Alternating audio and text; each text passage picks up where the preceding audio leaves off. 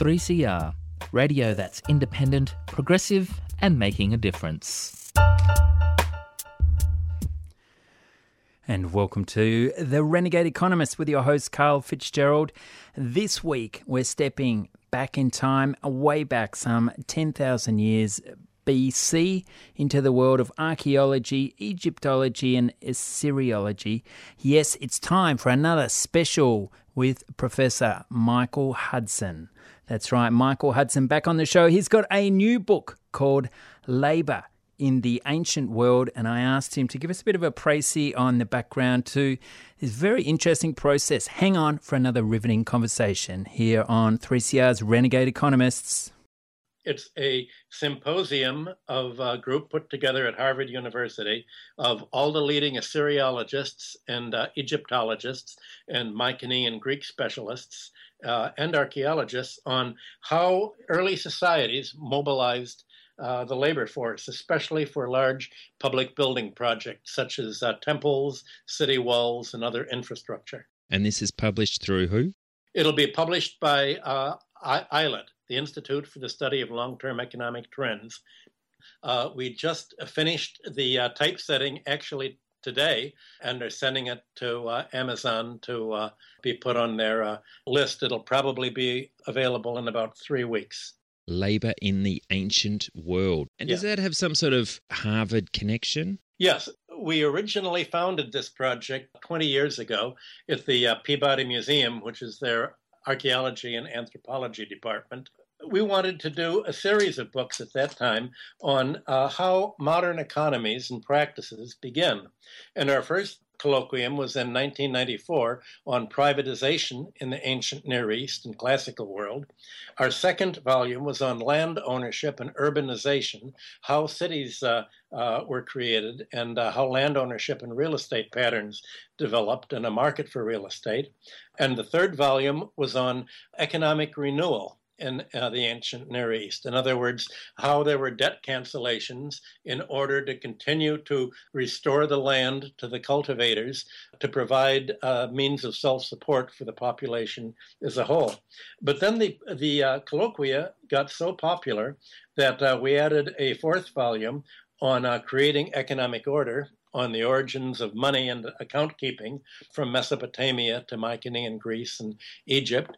Uh, and then uh, for uh, 10 years ago, we had our fifth colloquium on uh, labor in the ancient Near East. And it, there's been so many revolutions in uh, uh, archaeology and Assyriology and even Egyptology in the last 10 years that we're only publishing that volume now, brought completely up to date. So the ancient Near East how many thousand years ago was it? Just put us in the picture. We began the volume in 10,000 BC in Turkey. Uh, where you have very large uh, city like uh, ceremonial sites, larger than Stonehenge, huge sites that took hundreds of years to build with huge stone megaliths, even in the pre pottery Neolithic. In other words, they didn't have metal to carve these stones, they didn't have pottery, but they had in uh, uh, Göbekli Tepe uh, all sorts of uh, huge carvings of an astronomical nature where people would come together on uh,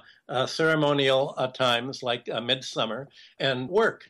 We dealt from Turkey in 10,000 BC to Sumer in the third millennium BC, Babylonia in the second millennium BC, the building of the pyramids, and we have the actual bills and uh, accounting statements for you know what's paid labor uh, to build the pyramids. We found they were not built by slaves. They were built by very well paid, uh, skilled labor. And the problem in all these periods is how do you get labor to go to work in a time which for 10,000 years there was a labor shortage. How do you get people to go to work? If they don't want to, they can just move somewhere else all of this labor that was built on uh, uh, temples and uh, uh, big ceremonial sites had to be voluntary. Otherwise, people wouldn't have gone there. And we found a number of things. Michael, how did you actually track this? I mean, what were you reading to get this information? Everybody who comes to the colloquium is a specialist in their period. Uh, for instance, Carl Lamberg-Karlovsky is the archaeologist who was dealing with uh, Göbekli Tepe in Turkey. We have Babylonian specialists, we have Egyptian specialists. Each person throughout uh, all of these five volumes, uh, we had a specialist in each time period and each geographical area for uh, what we're doing. And you were reading clay Well, they- tablets, cuneiform. They basically read the clay tablets if they're Mesopotamia. They realize they read the stone carvings in the Egyptian pyramids on the inside of the big uh, rock blocks that they make the pyramids out of. People would carve, you know, I'm from this hometown and that hometown, uh, and there are also uh, hieroglyphic records uh, saying here's what we uh, have to pay for the people, and we also have royal inscriptions. And one thing we found is that, you know, why do people go to work building all of this hard manual labor? And one reason is it's a big beer party. There are huge expenditures on beer. If you're going to have a lot of people come voluntarily to do something like city building or constructing their own kind of national identity of a palace and walls, you've got to have plenty of beer and you also have plenty of meat, plenty of animals being sacrificed. So what we found is that the people doing the manual labor on the uh, the pyramids, the uh, Mesopotamian uh, temples and uh, city walls and uh, other sites were uh, given a very good high protein meat diet. There were plenty of festivals. The way of integrating all of these people were in uh, public feasts, and they all felt that this was like joining uh, their peer pressure group or their peer group, all uh, creating a kind of national identity. Back in those times, how on earth would have they realized when this festival was on? How was the communication spread that this was the time to come together? There's a lot of things you guys have uncovered. Well, we discussed this in the second volume of our series, Urbanization and Land Use in the Ancient Near East. They do it by the calendar. Uh, they do it by counting the moons and the solar uh, solstices and equinoxes. And uh, all of the ceremonial sites, from Stonehenge to Turkey, are all based on the uh, particular equinox or uh, solstice. Uh, where you, you would have a date that the chieftains, who would usually be the calendar keepers, would keep the calendar all the way going back to the Ice Age. In uh, uh, around 29,000 BC, we have carved bones with the phases of the moon on. So the job of the chieftain was to carve the phases of the moon, to calculate how long the month would be, to know that ah, in this month, uh, six months after the equinox. Here's where we have to get together and have everybody come and uh, begin working on the uh, big site. So I'm still trying to grasp this, Michael. All these laborers that would come together in this centralized place to build this giant statue or pyramid based out of some sort of goodwill. What was it? Well, to begin with, on the first, you'd uh, have a big beer party uh, to get everybody friendly. Uh, you'd have a big feast, uh, big meals, and you have this all over the world that uh, communal feasts are the way of uh, integrating societies. And then, obviously, somebody was in charge of designing these monuments. we don't know whom, but they would carve the stones, they'd carry them over large distances, they'd transport them, just like in Stonehenge uh, they had to take these stones from a large distance.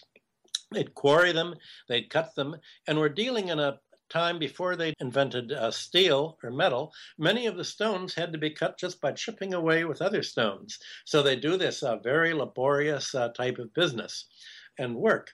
Well, later, by about uh, 2000 BC, uh, you had a much more dense population.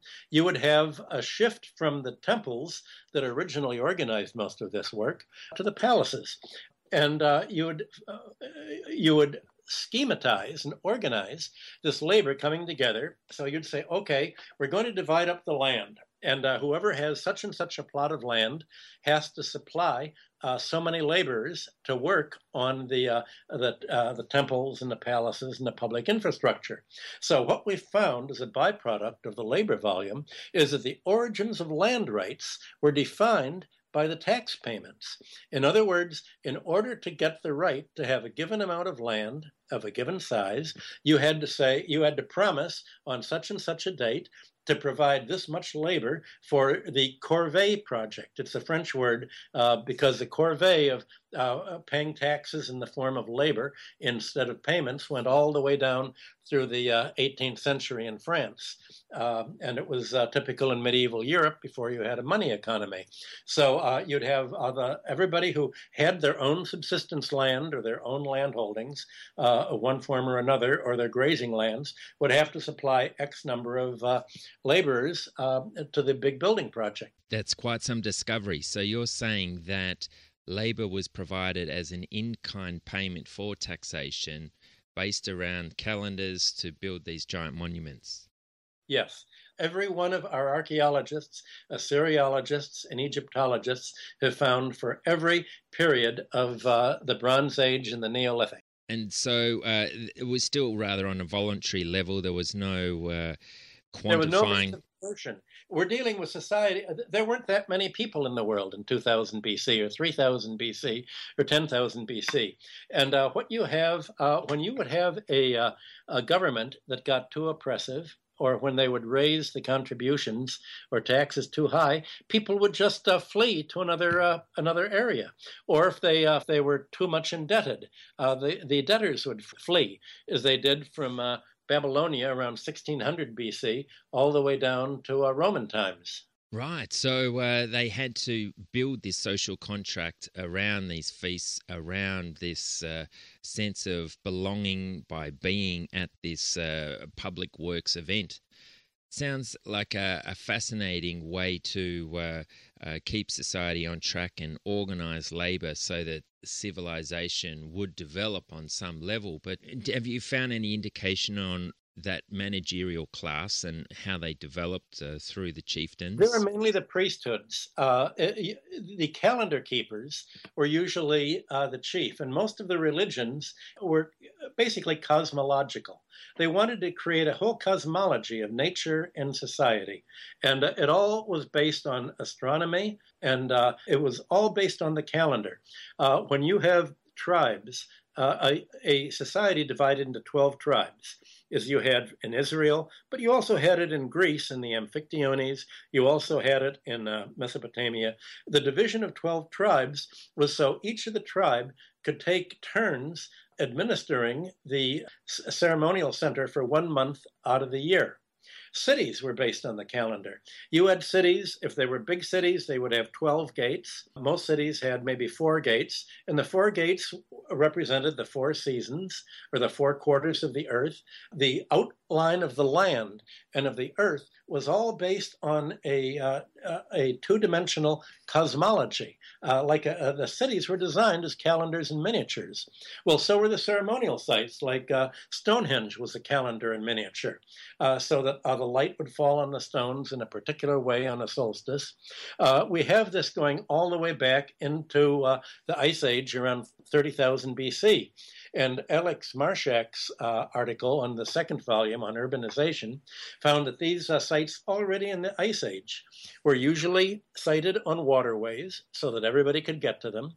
Uh, they often were sited in a way that from this site you would have like mountains in the background.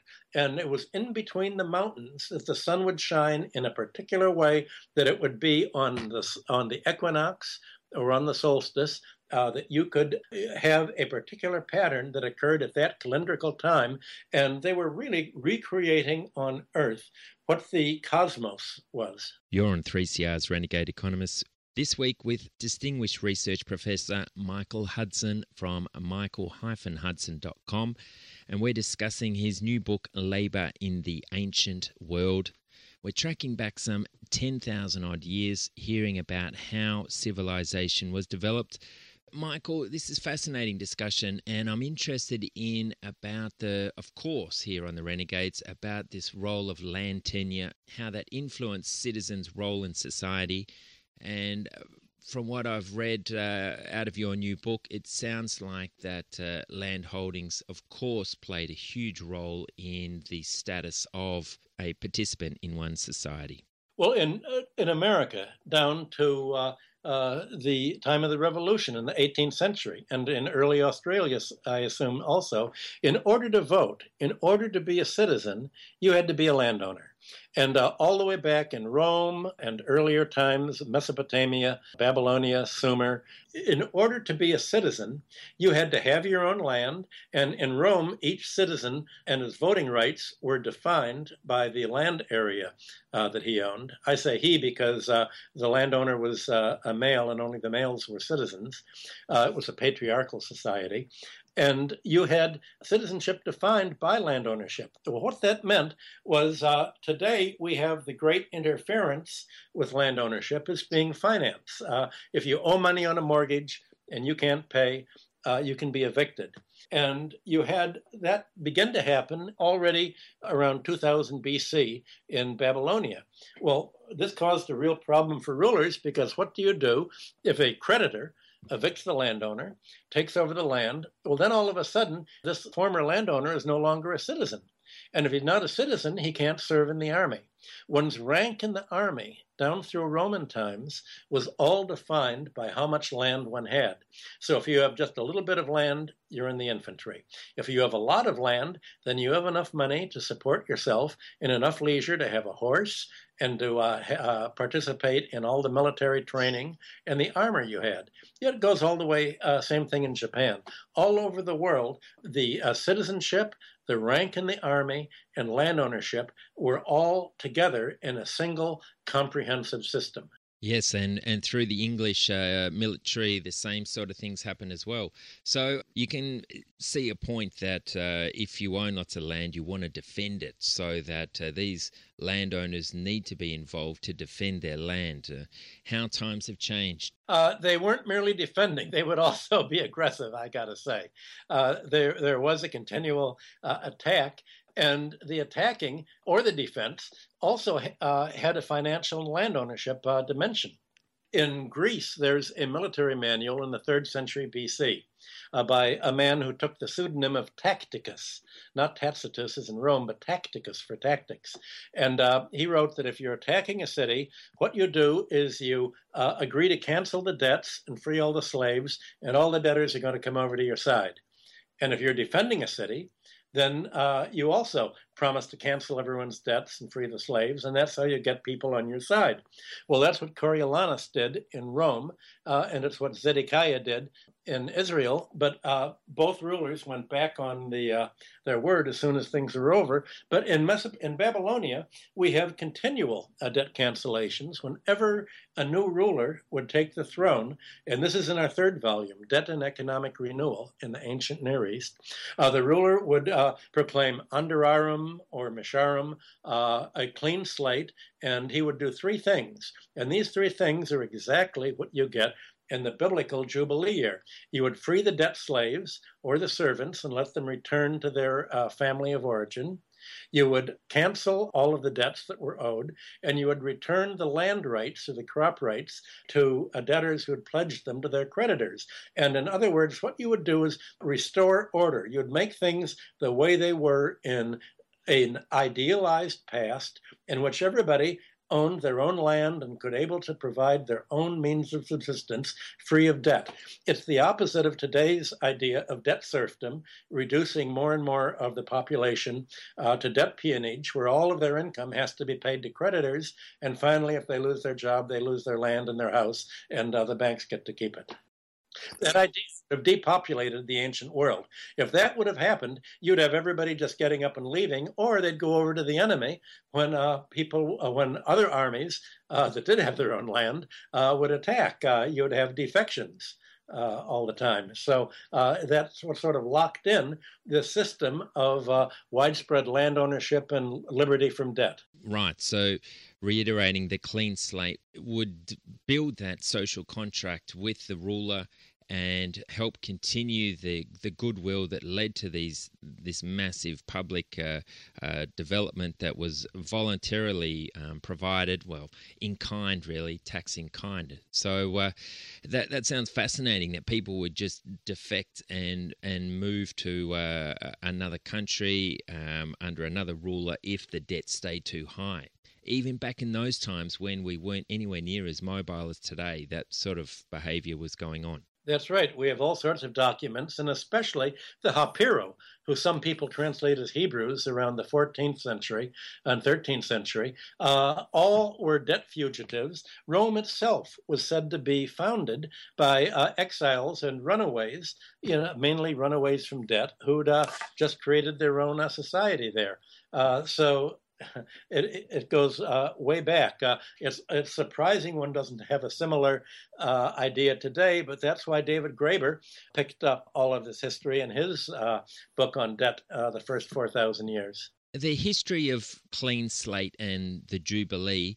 Uh, how did the the role of agrarian debt develop? And there was quite a battle between the creditors and the rulers.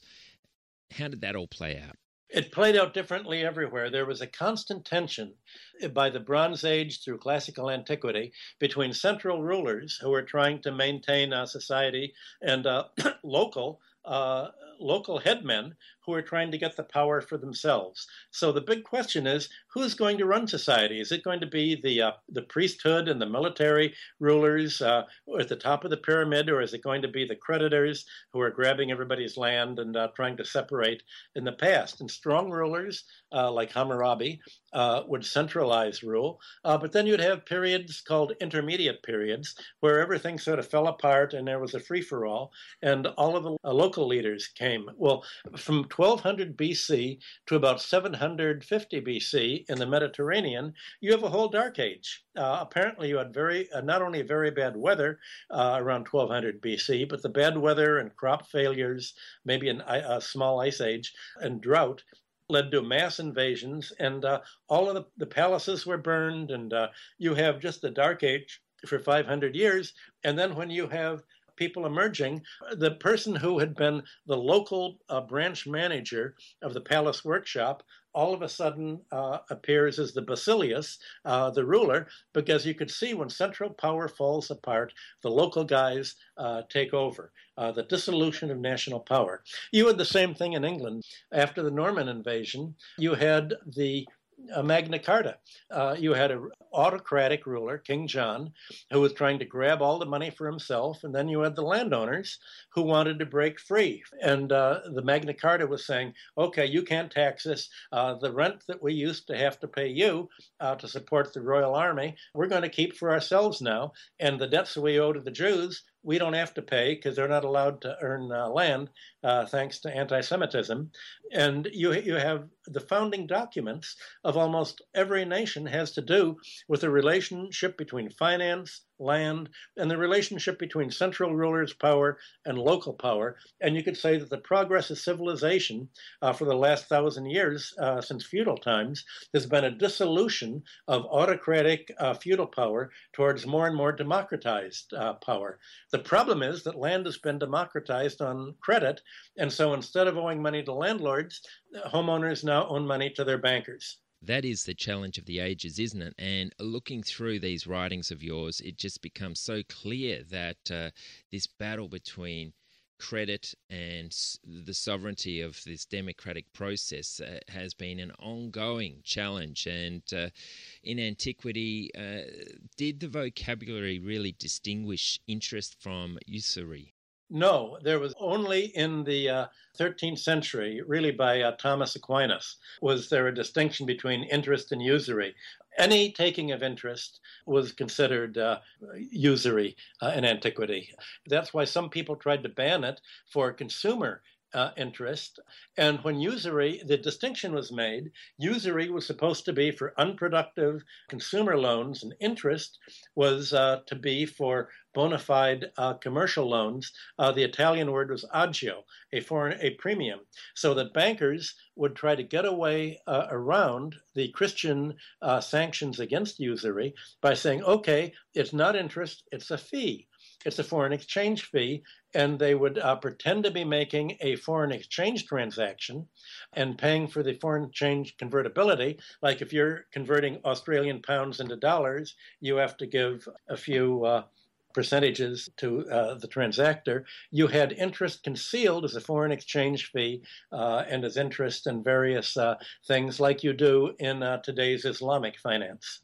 So, when we look over the history of this era and this battle between credit and the ruling elite, the challenge was over maintaining land ownership within your community and keeping your people there, making sure that they had some sort of um, share in in the uh, benefits of of working together.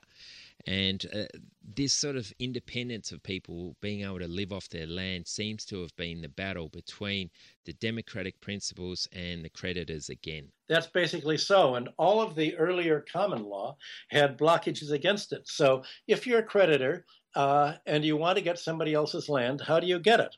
Well, in Babylonia and also neighboring Indo European speaking communities, such as the Hurrians in Nuzi, you would say, well, all of the land tenure rights are only transmissible within a family, so that the family gets uh, to, to keep control of its basic land.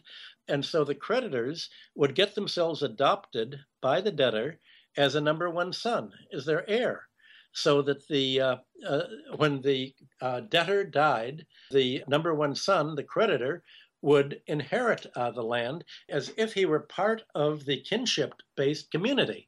Uh, and there were all sorts of proverbs in Babylonia. A creditor has many relatives. Uh, and things like that, and so basically there were these these subterfuges that uh, the creditors would use is what you would call small print today.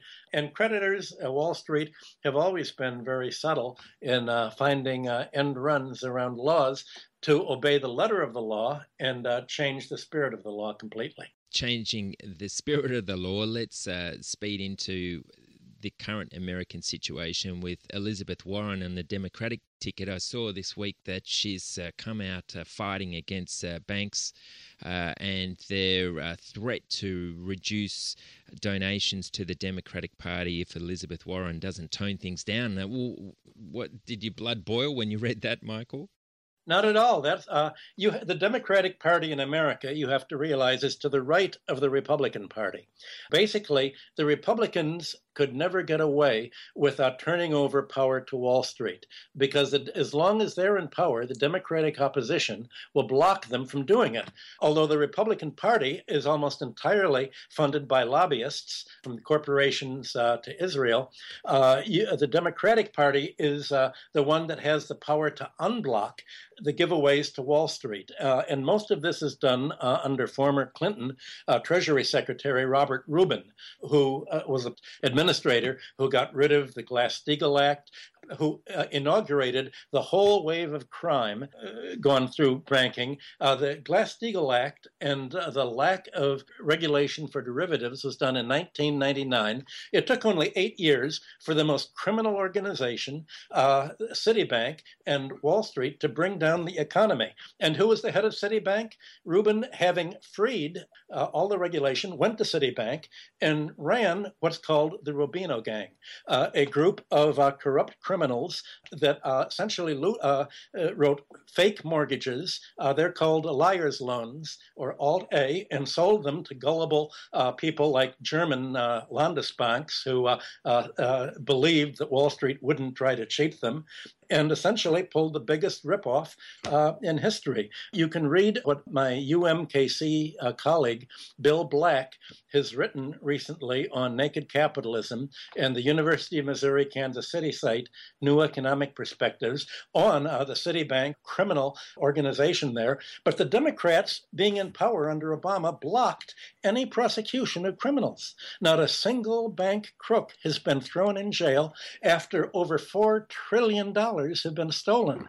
The, the crime wave of Wall Street and real estate in the last decade has endowed an entire ruling class for the next century in America. And uh, they're absolutely vicious, more criminal than the uh, Russian kleptocrats uh, or the others, because they're in uh, total control of the government. And they've redefined free markets. To them, a free market is Wall Street completely free of any government regulations to control banking and free of any criminal prosecution because they have their guy in the uh, Justice Department. Uh, the head of Justice Department is Eric Holder, whose job is to protect Wall Street, and uh, he wants to resign recently in favor of uh, a successor who also is a Wall Street lobbyist. So we're about to have essentially the whole real estate and mortgage uh, system in America has been criminalized in the way that uh, Bill Black has been describing in four wonderful articles that he's published in the last week on Naked Capital capitalism. Excellent, Michael. I'll, I'll look forward to reading those. And uh, I mean, th- that's the horror story of banking, but I like the fact that you've dug into the, the archives and found uh, one of the bright spots for the finance industry, and that was the Saint Simonian banking ethos. Can you remind our listeners what that was all about and what we hope the finance sector aspires to? Well, in the 19th century, of course, you had the Industrial Revolution just taking off. And uh, the question is how can uh, you have banking serve the industrialization of countries? Before the 19th century, and all throughout antiquity, there's not a single bank loan in antiquity, almost, uh, that was ever made to build a factory or actual means of production.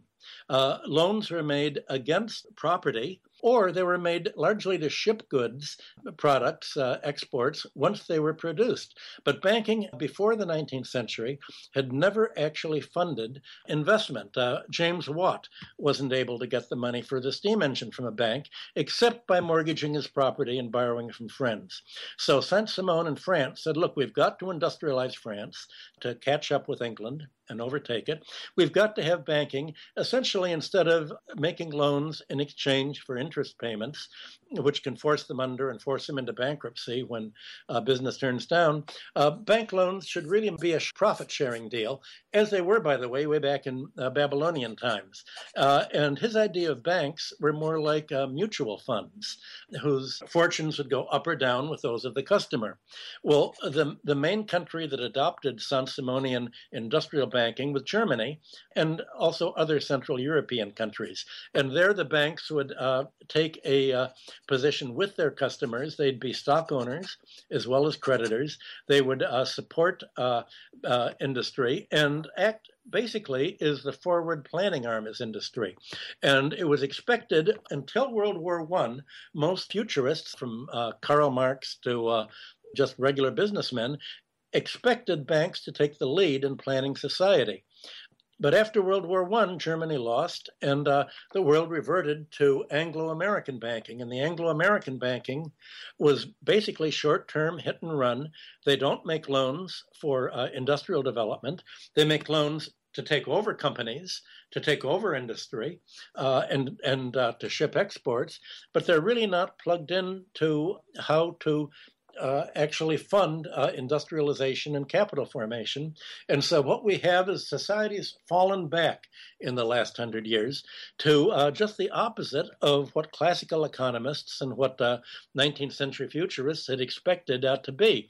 So although we do have now a centrally planned society, centrally planned in Wall Street, the City of London, Frankfurt, and other financial centers, this planning is extractive not productive.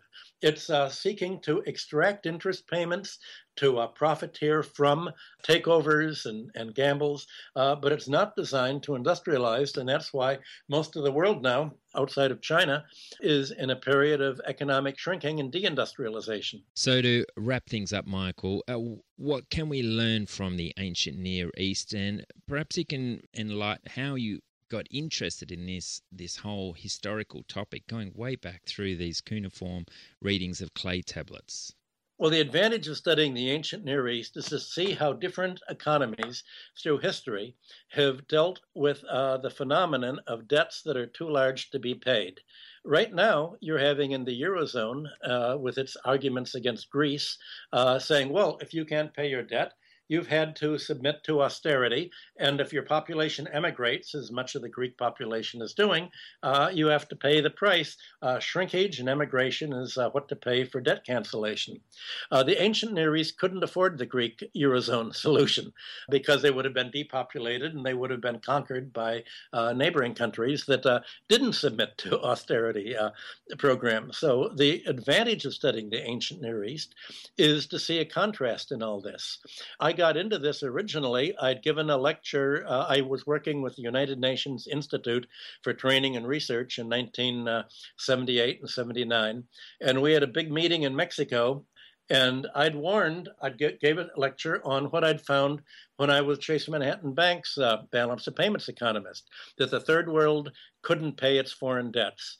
This was a few years before Mexico uh, uh, declared it couldn't pay in 1982. And there was a riot uh, people were trying to beat up uh, the Americans, thinking they were they were me, uh, and uh, there were uh, there was such a fuss that I thought, gee, I'm going to write a history of uh, how debts can't be paid, and got all the way back into the Near East and found out there wasn't any economic history of the Near East, that it was all scattered through many journals, and that's when I went up to Harvard, and we decided to put together this group to do a uh, economic study, category by category, of uh, how ancient economies actually developed the origins of modern economic civilization. Well, Michael Hudson, thank you very much for joining us here on the Renegade Economist radio show. Yet again, must be about our tenth uh, interview, I reckon. Fantastic, Michael. Good, thank you.